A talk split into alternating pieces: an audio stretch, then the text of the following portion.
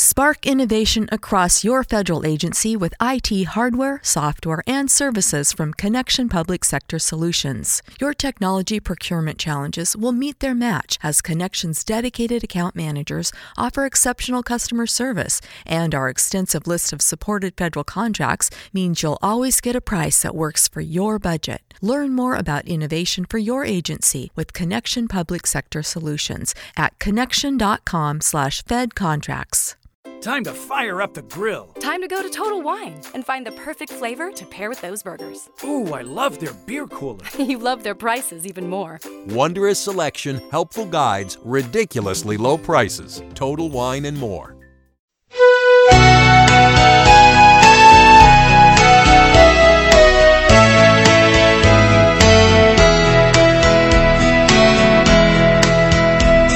Outside the Shankly gates I heard a Kopite calling. Hi, everybody, and welcome to another edition of the Kop Table Podcast. Today, uh, we're going to take a look forward to the weekend's game against Brighton and Hove Albion, um, and that's coming on the back of a 2 0 victory away at Crystal Palace. Joining me on the pod today, uh, we have Jay Riley, uh, pod regular.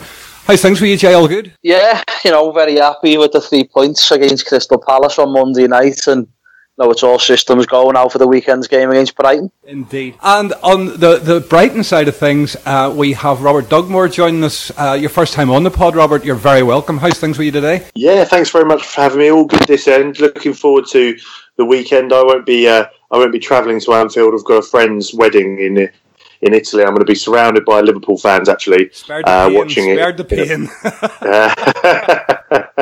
uh, you're, you're coming into it off the back of a very good result at the weekend. You must be like you must be over the moon with that. I think we we as a fan base are over the moon for you. yeah, thrilled. Really, I mean, we were really weren't expecting it. I mean, we are always back ourselves at home, but the, the, the week prior, the weekend at Watford, first game of the season away, it was uh, you know polar extreme, polar differences really in terms of the performance at Watford, um, just just really poor. And so going into that game at home, zero expectation. And uh, I suppose for us, it was as well as us playing out. Manchester United were, were really poor, so quite fortunate in that respect. Yeah, they, they may have been very poor, but I thought you played decent football. You can only beat what's in front of you, so you know it's uh, yeah. fair play to you.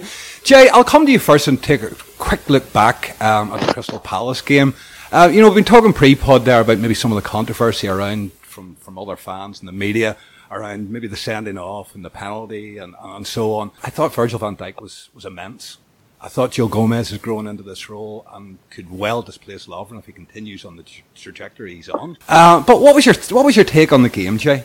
Going into the game, I expected it to be a tough encounter because if you remember back to last season's game, uh, we had to come from behind to get a victory, didn't we? And you know, it was the game where Karius come off his line, didn't he? Really slow, and he clattered into Zaha, gave away a penalty, could arguably have been sent off, and they took the lead, and then obviously Liverpool had to come from behind. It was really hard fought um, victory last season there. So was expecting that you know much of the same really with it being the start of the season. Some of our players who not hundred percent fit, yeah, a little bit undercooked from pre-season after the World Cup.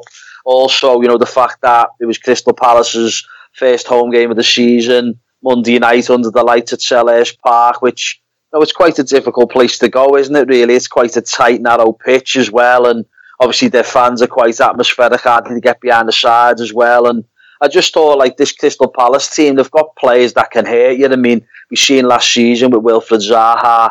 You know, he's a very dangerous player, isn't he? He's very clever as well, and you know, he, he, he commits defenders. And Trent Alexander-Arnold really struggled last season against them, and you know, I was a little bit concerned about that side of things. Also, the fact that they've got plenty of pace in the team, where Van Aanholt and the, the, the fines really. Wan-Bissaka, the other fullback, I think he's a very good player. Also got Andros Townsend and Schlupp was playing. So they were full of pace in the side and you know athleticism as well. I've got a good midfielder in, in Milivojevic, is it? The Serbian fella. I think he's the captain. So I was expecting it to be a really tough game. And you know, as I say, it, it was always going to be a massive three points if we could get it. And that's exactly what we did get. And you know, it, it was a great three points really.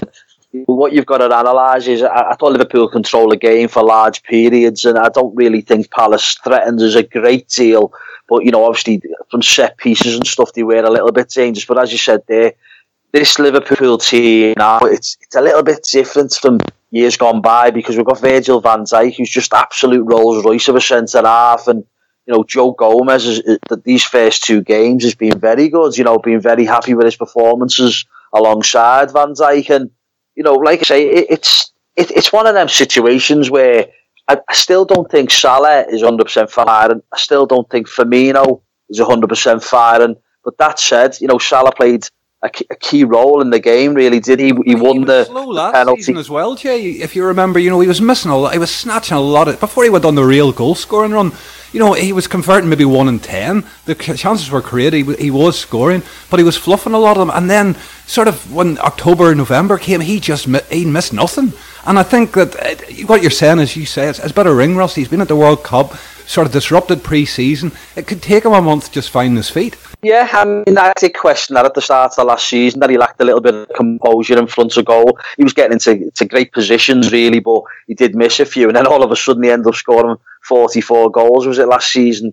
Quite remarkable. And he's been a little bit slow again these first couple of games, but like I say, he still played a key role because he won the penalty, didn't he, against Sakho? And, you know, I, I'm, I'm mystified, really, all the reaction from it. You know, I can, I can understand at the time that the players the Crystal Palace players being upset that the decision's gone against them. But you know, when you analyse it, Sakho, we all know because he was he was an ex-player of ours. He's a very clumsy centre half, and he had th- he actually had three goals at Salah. He impeded him. He, he kicked out at him to try and win the ball, didn't get the ball. And he was obviously and he's pulling his shirt as well. I mean, you know, in my opinion, there's two, maybe three fouls in the one instance. So to me, it's 100% penalty, and I think it was absolutely embarrassing the uproar you know, after the game, and Roy Hodgson saying it was, you know, it's never a penalty, and or like the pundits, there's a few pundits out there who were saying that you know, it was it was a dodgy decision, and you know, what was the report the next day? A controversial win. How was it controversial? I mean, it was an absolute 100% nailed on penalty, and you know, it's just embarrassing, really, some of the uproar from it. But you know, up stepped James Milner, put us one 0 ahead at half time, which I think on the balance of play we probably just about deserved, really. I mean, there's one key moment in the first half where Naby Keita helped uh, Andy Robertson out in the left box He'd done a little bit of a pirouette to turn one of the Crystal Palace players, ran with the ball towards the halfway line and just dinked a, lovely ball over the top. Unbelievable, right into the path, right on the money for, for Mo Salah to run to. He sort of miscontrolled it, really, didn't he? And just the Hennessy come off his line, and unfortunately he just hit it over the bar. But what a fantastic goal and assist! That so second half, you know, we, we obviously had to dig in because, as I said before, you know they've got some big, powerful presences in the side, and they're quite a pacey team as well. And you know, I thought like second half, really, you know, when you have to dig in, you're trying to protect the lead. I thought we done really well, to be honest. And at times we, we could have scored a second on a few occasions. I know it took until obviously late on in the game for Liverpool to wrap the game up, really. But I thought Liverpool were quite comfortable, really. And as I say, Virgil van Dijk's fantastic, isn't he? He won virtually every header against Benteke. I mean, we all know, again, as I said before, about Sakho, uh, and he's he was a clumsy centre half. We all know about Ben Benteke, not a very good player at all, but he can be a handful, and he wins his fair share, doesn't he? He can bully defenders. He certainly wasn't bullying Virgil van Dijk on Monday night, and know, he had him in his pocket, really, didn't he? And Liverpool just, it, it was just a different way to win a game of football, which was quite refreshing, really, because as we all know with this Liverpool side, that, that front three is just unbelievable, isn't it? It terrorises teams, and you know, at times Liverpool can be questioned about being a little bit one dimensional in that sense because you rely a lot on them three players. But the facts are, we actually won a different way against Crystal Palace on Monday night, and you know, with it being at the start of the season, as I said before, some players are still a little bit undercooked from the pre-season and from the World Cup. And I just thought it was a great three points. And, you know, going forward now into this Brighton game, you couldn't really have asked for more. So, you know, fingers crossed then we keep it going at the weekend. I'll slide across to Robert. Um, you know, basically, as a neutral, um, w- w- you know, obviously you watched the game, um, and I, I, sort of sense you're not a, a big Palace fan you know, do you, do you feel that the game was controversial, as, as Jay has alluded to there? You know, I, am firmly in, in his corner, but that could be red tinted spectacles, if you know what I mean. I don't see a problem with the sending off. I don't see a problem with the penalty. I don't think the result was controversial in any way. But really impressed with, with Liverpool. In um, I mean, we were talking pre-podcast there how um, it's a different. It was a different type of performance from Liverpool, which I think will please Jurgen Klopp um, even more so because Palace um, you know, they make Selhurst Park a real fortress, bit of a cliche, but it, it really is. It's one of the, the best atmospheres um, in the Premier League. And when you consider that it's not, you know, one of the biggest grounds, um, they do a really good job at home. And it's uh, they're, they're going to give you a they're going to give you a, a, battle, that's for sure. So I think Liverpool soaked it up really well.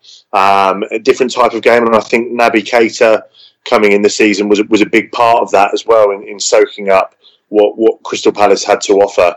Um, and then it meant that possession football as well, which we don't normally associate with Liverpool. I mean, we when we think of Liverpool from from a Brighton point of view or a neutral point of view, you think of now this this attacking flair going forward in the goals, which you still do have. But in that kind of performance, you match the goals with um, with being able to keep hold of the ball when you needed to, and, and a gritty determination. So uh, no, I was really impressed with, with the result from a Liverpool point of view as well.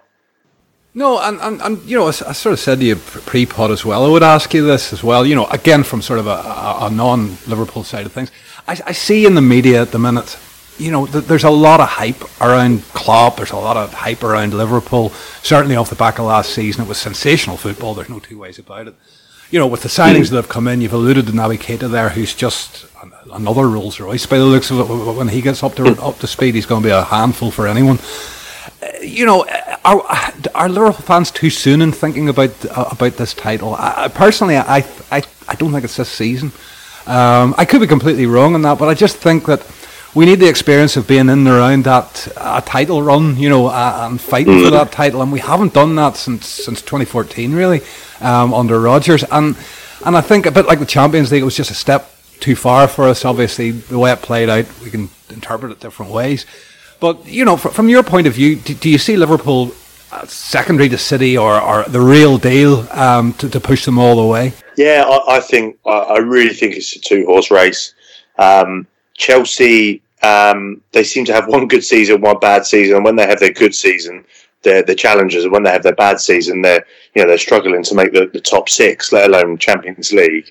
Um, I think purely because of the way that Liverpool performed against Man City, it just shows that they're they're not going to have any fear playing any team in the Premier League. And for that reason alone, there's no reason why. I mean, you look at the Liverpool fixtures coming up, for example, um, and there's, there's no teams in there. Just there's no teams there really that Liverpool needs to be afraid of. And as I say, full stop. So you look at you look at Brighton. Obviously, I'd like to think that we could go there and, and do a job against you, but at Anfield, probably not. Um, and then after that, you've got Leicester away. Liverpool should do that. Tottenham away, yeah, a tricky game, but there's, there's no reason on a big pitch at Wembley, uh, which is where they'll still be playing, of course. Lunchtime kickoff why Liverpool can't do the job, and then at home to Southampton, and then you've got Chelsea. Know, the list goes on. Every single team that Liverpool are coming up against, including Man City, you would back home and away to, to have a good chance and at, at least be in the game. Mm, it's, it's, I'll, I'll, come to Jay with with this one. You know, basically the same thing along the same lines. There, are, are, are, we maybe talking too soon? You know, the media are making a meal of, of the whole Liverpool thing, and, and it makes me uncomfortable. To be honest with you, uh, after two games, it makes me uncomfortable. You know, ha- had we gone to all the tricky places that we had to go, you know, Palace is one of those. There's there's a there's a multitude of banana skins for us away from home, where where teams park buses and so on. And I think we need to do that on a consistent basis before we can really put our hand in our heart and go, here, lads, you know, this this is really this is really happening here. You know, you know what? I think I've done quite a lot of things like pre-season, you know, radio stuff as well. And what what I've said all along is this Liverpool team now is probably the, the most equipped, the, the best equipped to challenge Manchester City for the title but you've also got to get into the real world. The fact that last season they did win the titles by about 18 points and they were 25 points ahead of Liverpool. So, you know, it's a massive gap, isn't it, to sort of like bridge, really, if you like. And what you've got to also consider is we really need City to drop off by about 10 points and Liverpool to improve by 10, 15 points because, you know, it, it is a big gap. There's no two ways about it. But what you, I think the reason why a lot of fans of other clubs and a lot of the, the media and pundits and what have you think that Liverpool are the nearest challenges to them is purely simply down to the fact that, you know, when we signed Virgil van Dijk in January time, one key issue Liverpool had was basically the defensive side of our game and obviously the goalkeeper as well, that situation. And Liverpool have been very good since Virgil van Dijk's come to the football club. We've kept quite a lot of clean sheets. I think it's 15 in 30 games, something like that. We've, we've conceded less than one goal a game on average as well. So, all things considered, one side to our game that was a little bit of a, an Achilles heel, if you like, we've sort of rectified that problem really to a degree. And then you take on board you know, the front three are just sensational and the best in the Premier League, arguably the best in Europe. So when you when you piece it all together there, you know, that's the reason why people are saying Liverpool are, the, are genuine t- challenges to the title. And, you know, also you take on board the fact that Liverpool beat Manchester City three times last season as well, between January and obviously when we played them in the Champions League games as well. So, you know, from that aspect of it all, that's the reason why people are getting a little bit excited about Liverpool being potential challengers. But let's get real. Manchester City are a fantastic team. You got 100 points last season. They've not sold any of the players. They've improved it by signing Mahrez, who I think is a very good footballer. So, you know, based on all that, they've also got Mendy now as well, the left back, who, who basically played a couple of games for them last season, got injured and missed the rest of the season. So he's back, and already now he's had about three or four assists in the first two games. So Manchester City, make no mistake, they're the team to catch and they're the favourites for the title, and quite rightly so. But I do think we've got a chance, and looking at the fixtures coming up, it was important to get the three points against Palace. We've got, you know, Brighton at the weekend, which you would expect us to get the three points there. You can't take them out of granted, but you would expect us to win. And then we've got Leicester City, haven't we, after that? And, you know, let's take one game at a time, but you do have to look ahead and think, well, Manchester City have got four or five games now coming up that you would expect them to get, you know, to get three points. So it's vitally important Liverpool stay close to City because on the horizon, we've got a couple of tough away games against Tottenham and Chelsea in September time. And really, we can't really afford to slip up too much and let City open up a gap against us. Because if we want to be classed as genuine title rivals, we've got to stay on the coattails. There's, there's no two ways about it. But yeah, you're probably right. Let's not get too giddy. Let's not get too carried away because this City team's very good. And we haven't got any experience in this team of genuinely challenging for the title. Really, it was four years ago. There's not many players left from that tenure under Rodgers, and also you've got to look at this group of players. They're not winners either. So I said before, you know, pre-podcast, didn't I, that you know, let's see if we can stay stay close to City, and if they wilt under a little bit of pressure. But we also need to know whether or not Liverpool, this Liverpool side, is capable of dealing with the pressure as well. So it's all very intriguing, isn't it? And I take on board what you're saying. Let's not get too carried away. Let's not get too giddy about it. But I certainly think there's, there's positive signs there for optimism going forward this season. And I do think we are the nearest contenders to Man City. No, West, I would agree with all that. I just find it kind of kind of scary, you know. And I think it's the bubble wrapping of ourselves over so many years. Um, with the least concerned that you after two games pundits going oh it's Liverpool Liverpool Liverpool it just it, it, it bothers me but listen, let's go to a buoyant Brighton who will be arriving at Anfield um, at the weekend. Uh, tell us this, Robert. What are your expectations here, and uh, you know how do you think Brighton will approach the game with us? Well, I mean, fortunately, after the, the United result at the Amex last weekend, um, there's going to be no pressure. Um, it, it's nice. I mean, after the Liverpool game, which in a real world at best you would hope we would get a point from. But if you're dreaming and thinking with your heart, you never know. You think you could nick a win. Our, our record at, at Anfield isn't great as well. So, you know, we're looking at the fixtures after that. We're looking at the Fulham at home on the 1st of September. Um, you'd like to think, you'd really like to think that'd be three points. No reason why not. Newly promoted Fulham.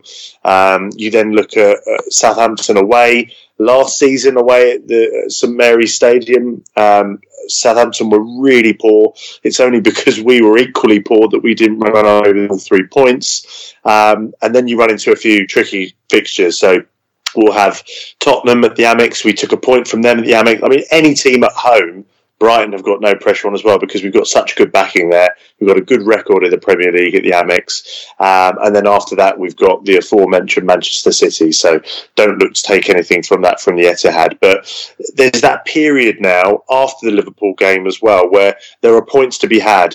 Um, and after the Watford performance last weekend, um, I think a lot of Brighton fans would have been really worried going into the Manchester United game. So to, to perform like we did against, it, it was a poor Manchester United performance, but a lot of that we've got credit for because we had a really high press, which even at home against a lot of the um, a lot of the top six sides we, we tend not to do. Um, so getting into Manchester United's face, I mean, Glenn Murray didn't look like you know it belied his age at 34 years of age. Uh, was doing really well, getting in the face of the likes of uh, Pogba, Pereira as well, and Fred, putting the pressure on throughout the majority of the 90 minutes. It was really refreshing to see.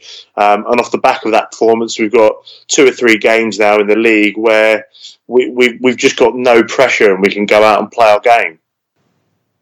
You know, you allude there to, to, no pressure. You know, realistically, what what are your expectations for the season? Is it survival again? Just principally survival? Um, you know, you're you're pretty much still new boys Premier League. Um, you know, mm.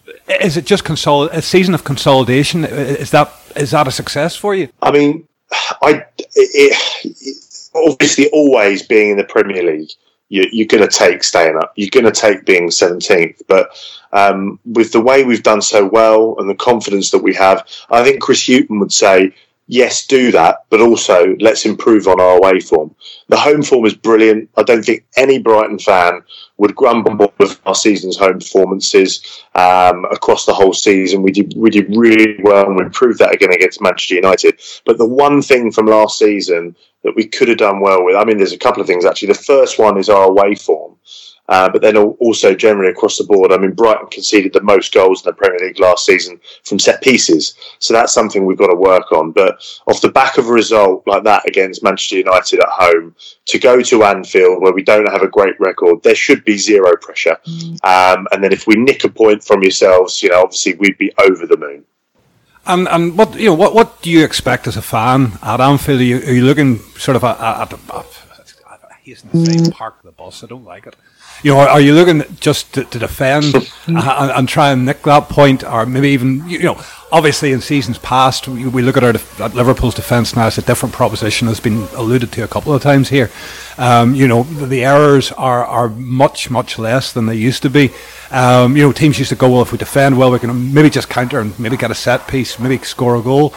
What do, what do you think we'll see from Brighton? How do you think they'll line up? What what what do you think? Well, I think all Brighton fans have, have a good, really strong amount of faith in in Chris Hughton. He's got the team so well drilled, um, and away from home, um, uh, there are sections of the Albion fans who would argue that we are too negative. But I think ultimately, when you're looking across the season, I think most fans put the faith in Hughton to, to do a job and over the course of the season pick up points where we need to. Uh, I said that we do need to get more away from home, and I think Chris Hughton would agree with that. So purely because of Liverpool, if you're looking at just Liverpool at Anfield, um, I think you'd be silly to not, you know, uh, have that two banks of four when needs be, um, get the men behind the ball and just try and stop the likes of, you know, the front three, Firmino, Mane, Salah from from doing their bits. And I think with the back four that we've got, especially with Lewis Dunk and, um, and Shane Duffy, um, they will always do their utmost. They'll be that last man to slide in where needs be and make sure. But then also the likes of David Pröpper and Stephens do so well that as well as going forward and, and, distributing the ball, they, they do a really good defensive job. So there's four players there straight away who will need to be in the thick of it a lot of the time, breaking up play. Um, the fullbacks is where we've got a bit of change at the moment because Bruno, the club captain, is is is getting old. He's not going to be able to perform as club captain forever. So we brought in Bernardo, we brought in Martin Montoya as well, two fullbacks who I think will kind of be saturated in to the fullback role eventually. So because of that transition, um, there is a lot more pressure on the likes of Lewis Dunk and Shane Duffy, who've done such a good job. And then when you couple that with um, Dale Stephens and David Pröpper in the middle of midfield, they, they can drop deep when they need to. And so I think because of that, naturally, to just nullify Liverpool's threat, you're not going to see Glenn Murray uh, and Pascal Gross spending 90 minutes in the in the Liverpool half. That's for sure. Jay, it, it, it all sounds a bit familiar um, when, when, we come to talk to Liverpool. I, am I'm, I'm just curious to, to, think. I think we're we're a little bit early to be talking about rotation. You know, or one one game a week. I, I pretty much see more or less the same starting lineup um, as we saw um, against Crystal Palace. I don't see him making many. I don't think he needs to make many changes. You know, what what do you foresee for Liverpool going into this game? Again, it's one of it's one of those ones where we're we're probably going to end up facing uh, a defensive unit at home. You know, the, the, a lot's been made, made there. You know, Robert even mentioned about Anfield and the noise at Anfield and so on. And th- there seems to be a belief. I know that you go to a lot of the games, Jay. That, you know, the first game of the season was loud, and it's almost it was almost different. You know, it's almost there's there's a different feel about Liverpool all of a sudden. Uh, and you know, for years we were terrified um, the start of the season. This year it's just like bring it on, and I think that Anfield this season is going to be a major factor in that. Well, yeah, I think there's the sort of like major belief now and confidence going to every single game, and you know, you, you go into the match now entertained. It's it's not a chore anymore. At times, it could be a chore in the past going the match because you know it'd be quite predictable going where you you know you you're coming up against teams where the he, he played defensively against us, but we didn't really have much of an answer to it. So it was just going to be a little bit of a born game or what have you. But now you just get that sense of belief every single game you go to. You, you know you're going to be entertained. You know you're expecting goals, and not just to win the game one or two nil. Liverpool put four or five past any team. We've seen it last season. We scored seven against Maribor. We scored seven against Spartak Moscow as well, and the amount of times we put four and five past teams was unbelievable, really. So, you know, every single game you go to now, you just go in there with the anticipation and the expectancy level, really, of scoring goals and being entertained. And it's great. And like I say, the atmosphere is good as well because you know, everyone's enjoying themselves like a party atmosphere at the game now you know, against West Ham.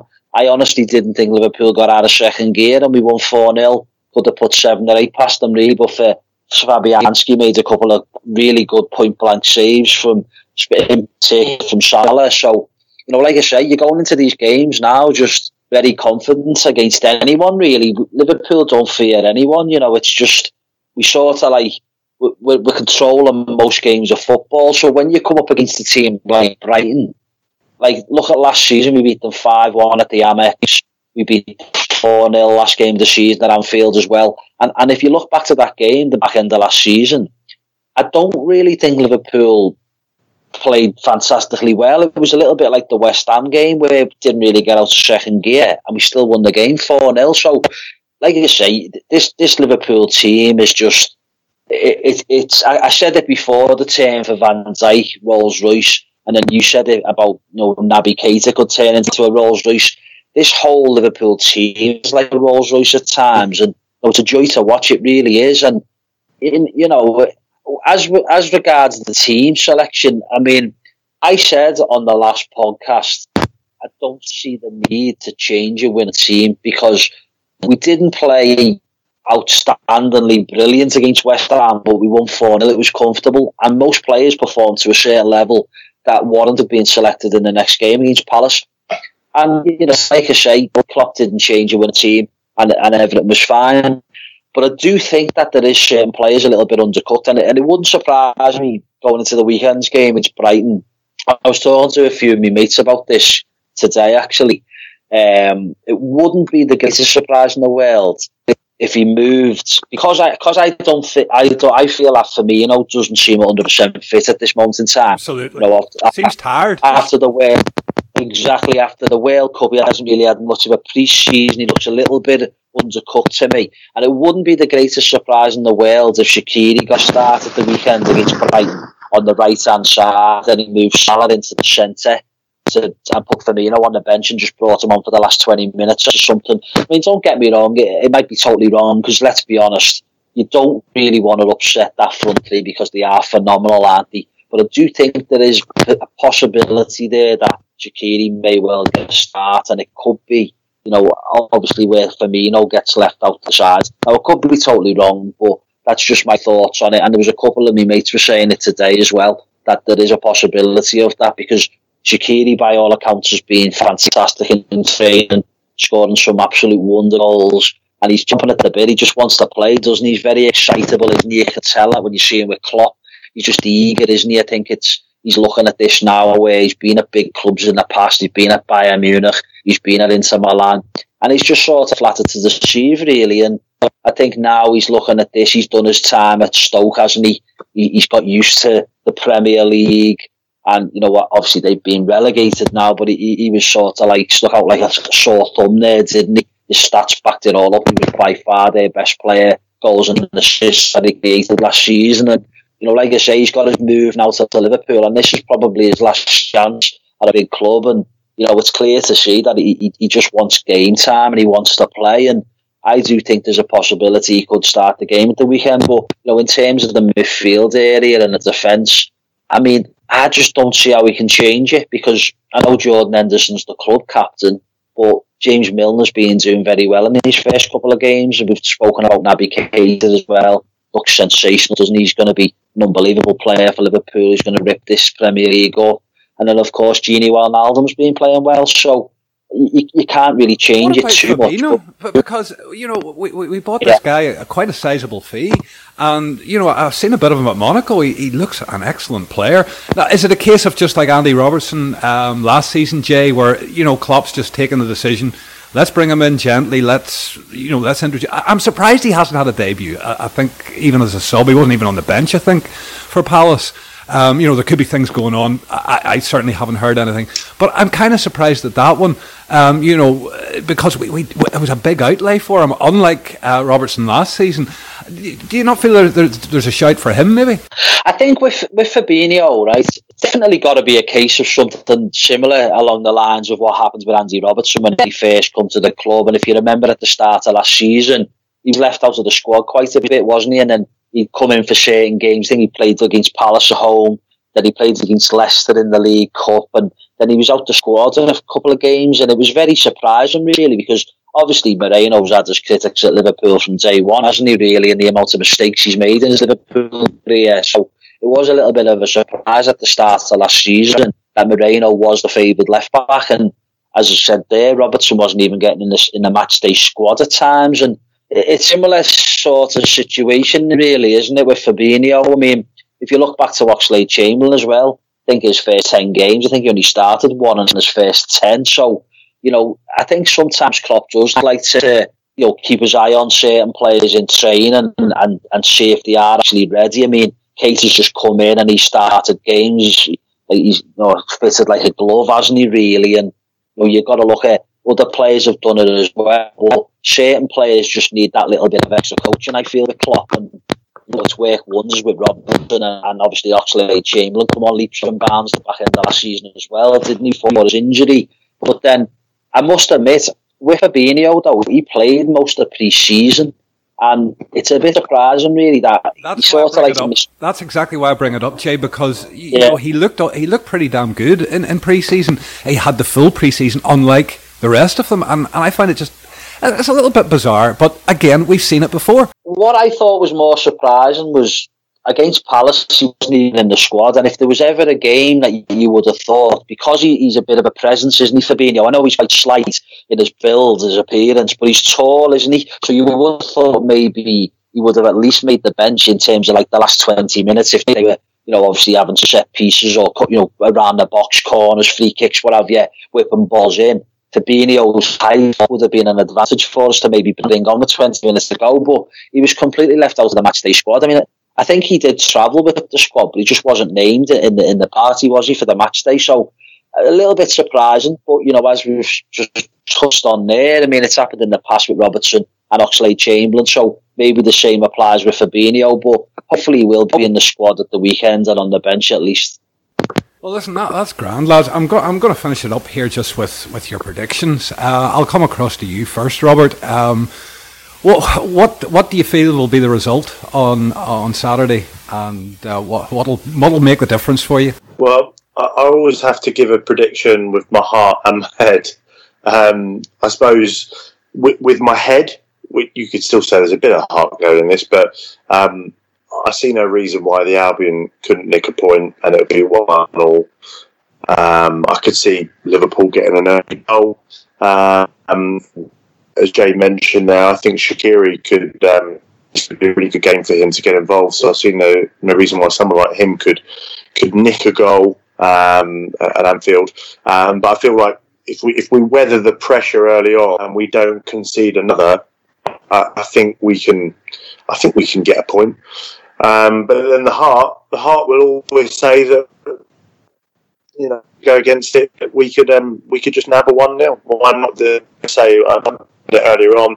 I think there's absolutely no pressure on Brighton, and if we lose four 0 five 0 to Liverpool, then I think most Brighton fans, as we speak now, um, you know, wouldn't be too disheartened as long as there is some form of performance because this Liverpool side are, are really impressive this season. As we've already discussed, they're being likened to Man City in a, a two horse race, and I think justifiably so as well. So, yeah, just to, to kind of paraphrase, I suppose, um, my head, I'd love to say 1 all, and the heart, I'd love to say 1 0 to the Albion running back to Sussex.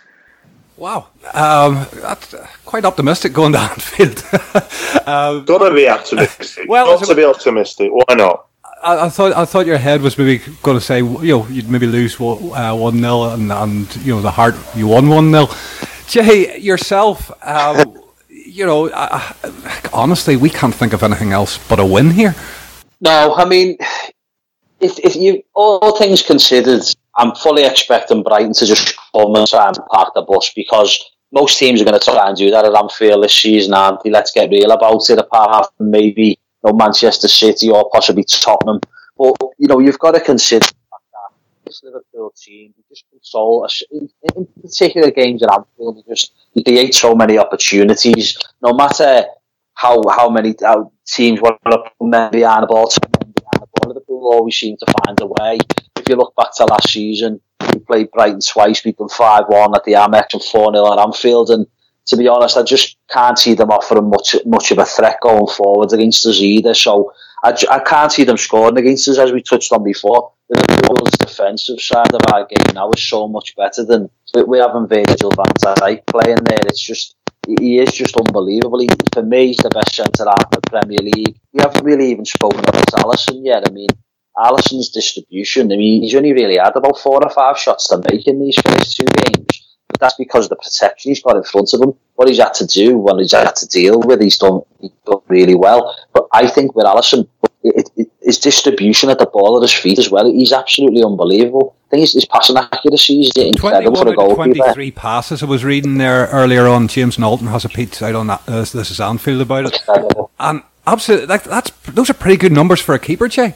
That's what I'm saying. Uh, he's been, he's been. I know it's like two games in. You can't get too carried away. You can't get giddy, but it's all about confidence building because he's new to the Premier League and he's just took to it really well, like a duck to water, really. And like I say, I cannot see Brighton causing Liverpool any threats whatsoever, really. And I just think Liverpool will control possession. We'll also obviously create opportunities to score, and, I, and not many teams can contain this Liverpool side. And even with what I said before about Salah's not really in necessarily firing on all cylinders, you know, Firmino looks a little bit undercooked still. I still think Liverpool will have far too much for Brighton, and you know, we won 4 0 first game, 2 0 away from home second game, and I can just see this being a, a routine 3 0 Liverpool victory, to be honest. Well, I, am going for 3 0 myself. Um, I was going. I went three 0 against Crystal Palace and ended up with my heart in my mouth. I kind of forgot how good they are, especially at home. Listen, guys, that has been fantastic. Thank you so much for, for, for taking the time. As, as always, we're going to play out with a piece of music tonight. Pete has lined up for you an indie rock band uh, called Luna Bay. They're from the UK, and this is their song called Little Amsterdam.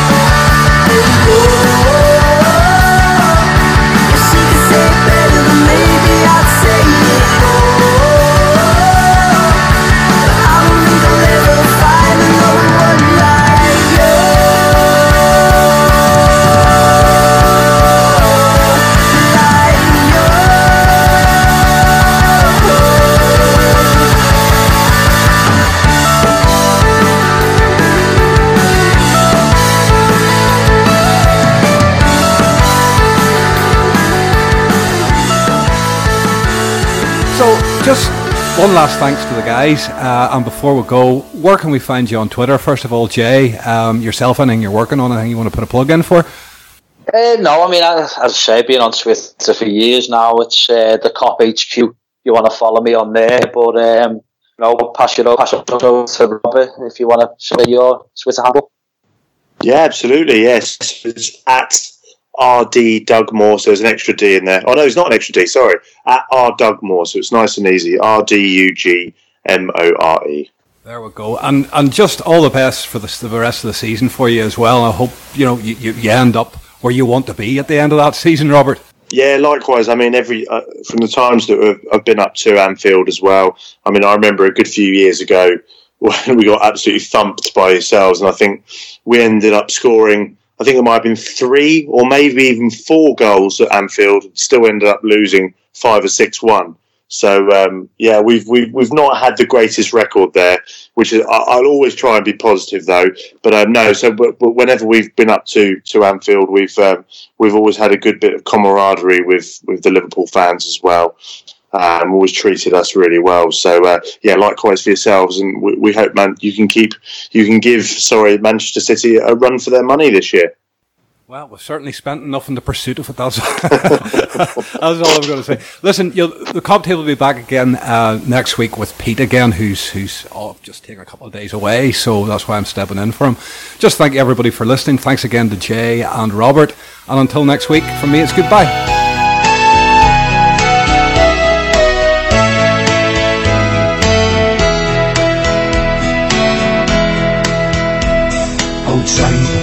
Shankly gates. I heard a Kopite calling.